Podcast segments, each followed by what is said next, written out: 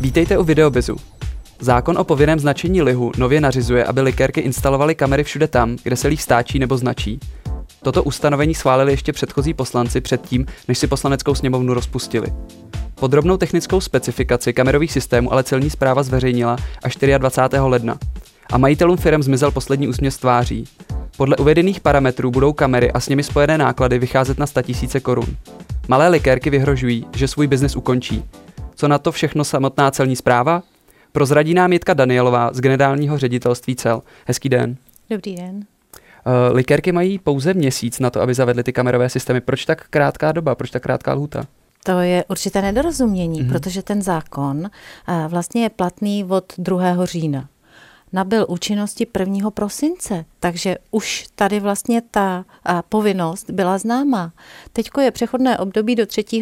do 3. března a my jenom na základě těch informací, které jsme měli z trhu a které jsme měli z těch přihlášek k registraci, kde jsme viděli, že ta představa těch povinných subjektů se e, nestýká, neschází s, s tím, co vlastně ten zákon vyžaduje, tak jsme iniciativně zveřejnili to očekávání, jak by měl vlastně ten kamerový systém podle našich představ, které jsou podloženy tím zákonem, jak by měl vypadat. Takže to není jakoby, že na poslední chvíli. Ta povinnost je známá od platnosti toho zákona. Mm-hmm. 24. ledna došlo tedy k zveřejnění těch technických specifikací. Většina likérek čekala na to, až, až budou vědět, jaké, jak technicky mají vypadat, eh, vypadat ten te, eh, kamerový systém. To znamená, 3. března by ten kamerový systém měli mít, 24. ledna došlo ke zveřejnění, jak vlastně by měl vypadat. Takže pro ně tam není moc prostoru. Ono, některé ty povinné osoby už nějaký kamerový systém mají, protože mm-hmm. ho potřebovali ze svých nějakých bezpečnostních důvodů. Takže jde o to, aby ten kamerový systém byl uspůsoben tak, aby vyhovoval vlastně podmínkám toho zákona. Takže tam to bude určitě jednodušší. A to je asi ty subjekty, které jsou větší, já to nerada používám, mm-hmm.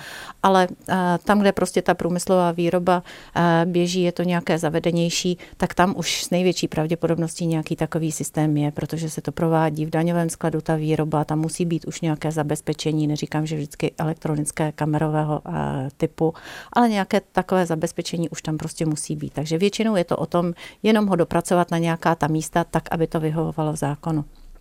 Horší to bude určitě v těch případech, kde ty subjekty žádný takový kamerový systém v současné době nemají, ale není v současné chvíli problém eh, komunikovat tu otázku se správcem daně. Naopak, my jsme i do té informace, která byla zveřejněna na internetu, jsme uvedli, než začnete něco dělat, eh, komunikujte se svým správcem daně, tak abyste si vlastně vyjasnili eh, ta vzájemná očekávání a ty jednotlivé individuální podmínky toho kterého subjektu, protože každé to, eh, každá ta, každé to zařízení je jiné, každá ta výroba je jiná, ten objekt je jiný, takže prostě vždycky ten kamerový systém bude, bude různý.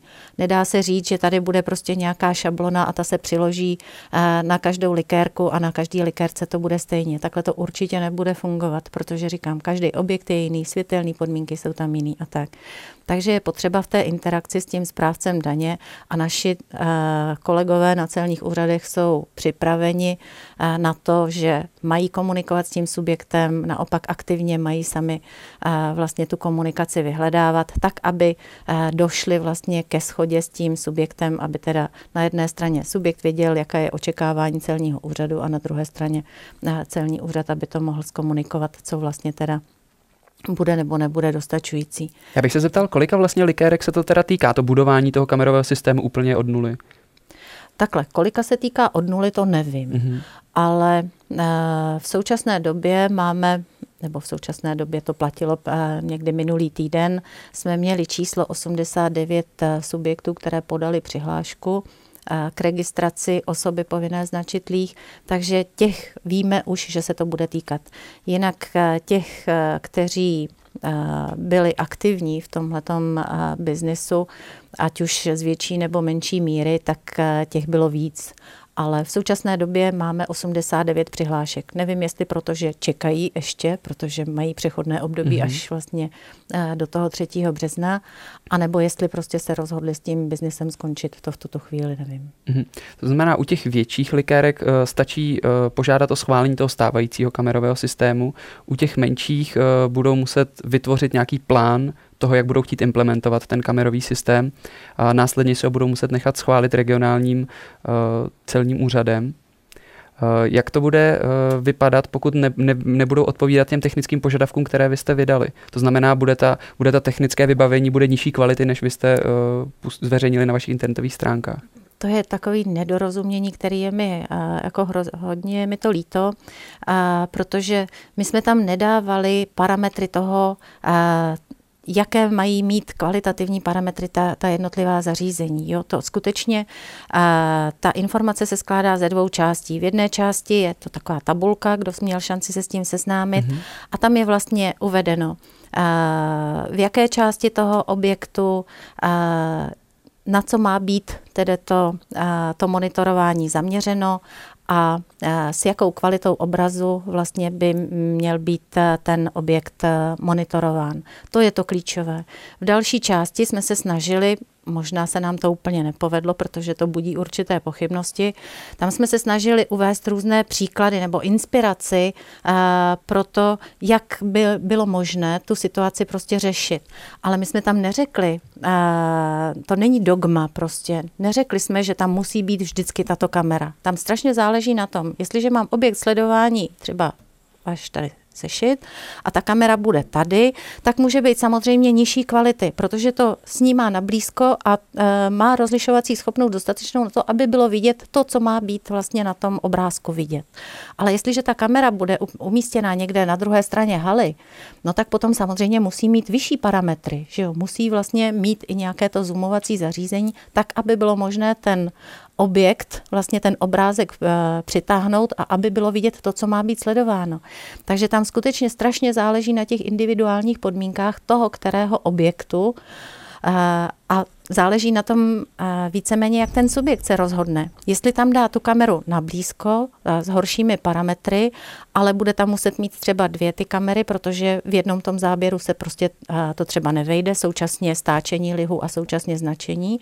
A nebo jestli se rozhodne, že tam dá jednu kameru vyšších kvalitativních parametrů a zabere vlastně obě dvě ty, oba dva ty sledované body současně. Jo? Mm-hmm. Ale primárně to vlastně má vycházet eh, z návrhu toho subjektu. Ten návrh je součástí přihlášky eh, k registraci a eh, ten subjekt by měl navrhovat, jak on to chce mhm. řešit, mm-hmm. tak aby dostal vlastně podmínkám toho zákona.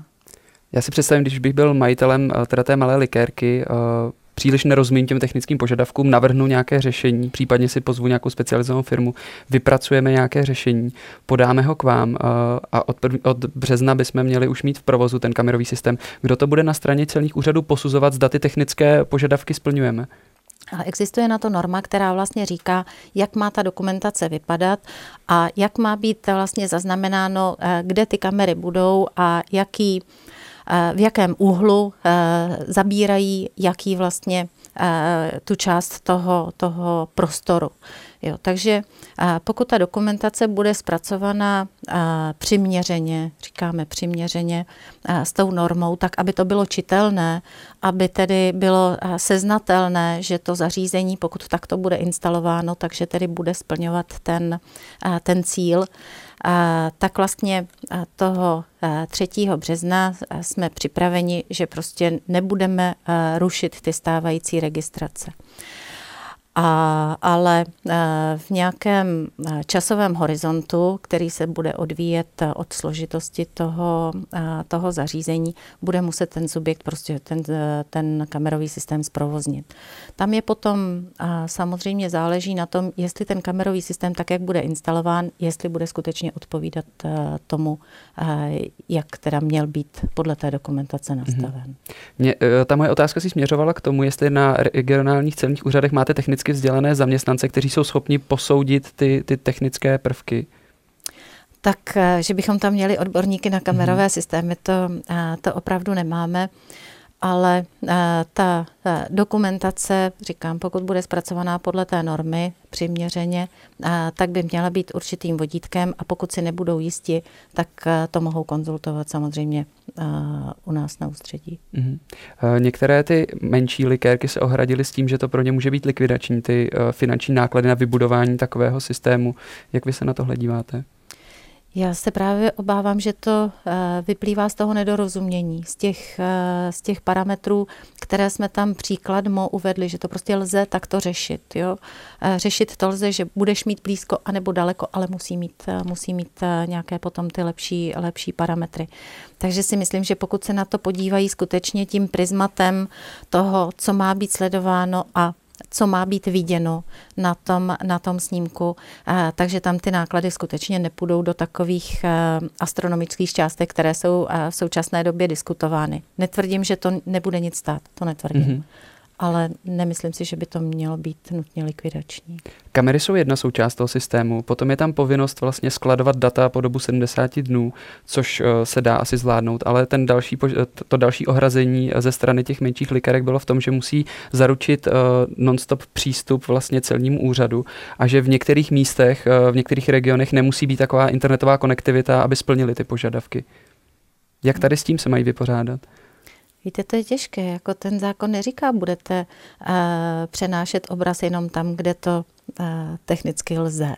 Mm-hmm. Ne, ten zákon říká, že prostě uh, každá ta osoba povinná značit líh v místech, kde má povoleno, ať už jsou to daňové sklady nebo místa značení, tak musí být prostě zajištěn ten vzdálený nepřetržitý přístup a na něm být vidět, že ten líh je stáčen nebo značen v souladu se zákonem. Já teďko to řeknu eh, možná ošklivě, mm-hmm. ale ten zákon nemůže rozlišovat eh, mezi subjektem, který bydlí někde eh, s prominutím v dělíku a mezi tím, který bydlí ve městě. Ne, on je nastavený, prostě ta pravidla musí být stejná. Před zákonem ty subjekty mm. jsou si rovny. Takže mm, tam je to na tom oslovit dodavatele těch služeb, aby došlo k nějakému posílení, nebo nevím, každopádně hmm, to prostě hmm. uh, bude nutně na tom, na tom subjektu. On to musí prostě mm-hmm. zajistit. Tam už právě zase nám vstupuje do hry ta, ta vyšší finanční, uh, ty vyšší finanční náklady, když si právě představím selským rozumem, že jsem někde v regionu, nemám tamto internetové připojení, tak abych musel uh, kopat nějaký příkop a pokládat optický kabel, na to určitě ty malé likerky nebudou mít peníze v případě, že ten uh, poskytovatel tam prostě nemá tu možnost uh, zavést ten internet. V takovém případě ta likerka musí skončit. Já nevím, jestli uh, opravdu jsou taková místa, kde by to šlo až do těchto extrémů, mm-hmm. že by mhm. tam skutečně nebyl žádný signál a současně tam byla likérka. Jo? Jestli to jsou taková ta bílá místa na mapě, tak eh, je tam skutečně likérka. Já myslím, že možná někdy, uh, nebo že, že to bude řešitelné. Nějaké rozlišení na velké a malé likérky, taková možnost neexistuje? Teď myslíte, co se týče těch podmínek Co se týče registrace. těch technických podmínek, ano.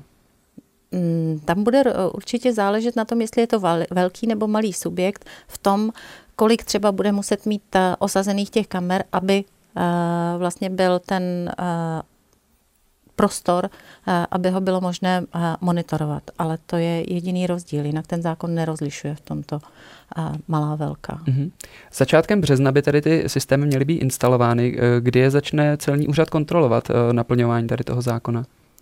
Tak my už dneska subjekty, které ohlásili, že jsou schopny dodávat vlastně ten ten obraz, tak tam už vlastně probíhá určitý monitoring v současné době spíš nicméně v tom vyhovuje, nevyhovuje.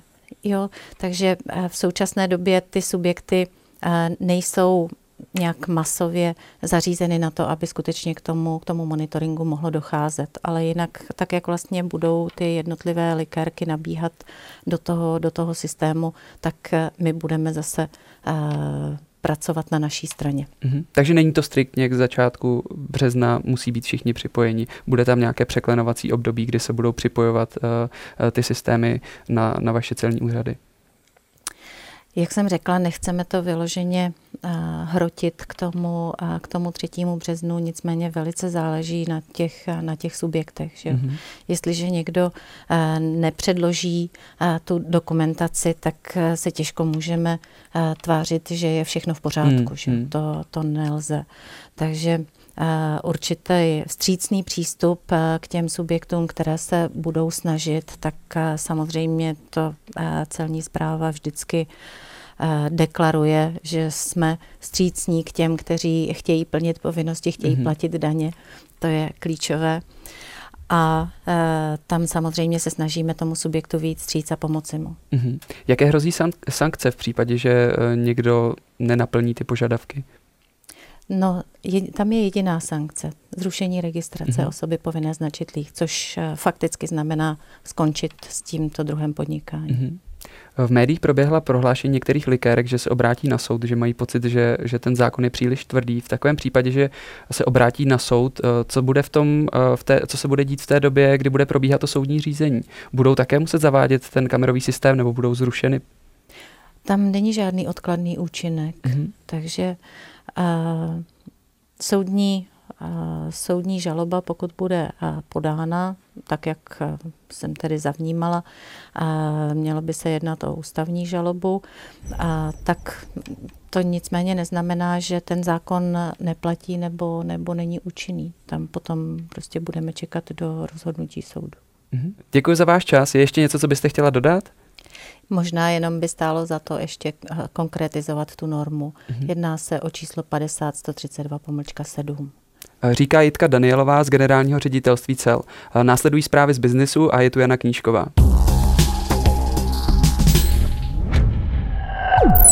Do daňových nákladů je možné od roku 2011 zahrnout také motivační příspěvek na vzdělání budoucího zaměstnance, tedy studenta, který se pro daného zaměstnavatele připravuje na budoucí výkon profese, a to na základě vzájemného smluvního vztahu. Od roku 2014 se výše daňově uznatelného motivačního příspěvku výrazně zvyšuje. O kolik? Zjistíte to na podnikatel.cz. Internet má pozitivní vliv na zaměstnanost v České republice. Je díky němu vyšší produktivita práce a většina českých firm ho nějakým způsobem využívá. Vyplývá to ze studie s názvem Česká internetová ekonomika, kterou publikovalo Združení pro internetovou reklamu. Státu chybí peníze, proto stále zvedá daně. Bohužel mu to ale není nic platné, protože je neumí vybírat. Daňové nedoplatky vzrostly za tři roky téměř o třetinu. Zjistil to nejvyšší kontrolní úřad, který prověřil daňové nedoplatky a jejich vymáhání a odpisy. Od roku 2010 do konce roku 2012 nedoplatky vzrostly o 27% Kromě toho finanční úřady ke konci roku 2012 evidovaly nedoplatky odepsané pro nedobytnost v závratné výši 124 miliard korun. Tolik dnešní videobis. Všechny díly jsou dostupné také na adrese www.videobis.cz a my se na vás těšíme příště.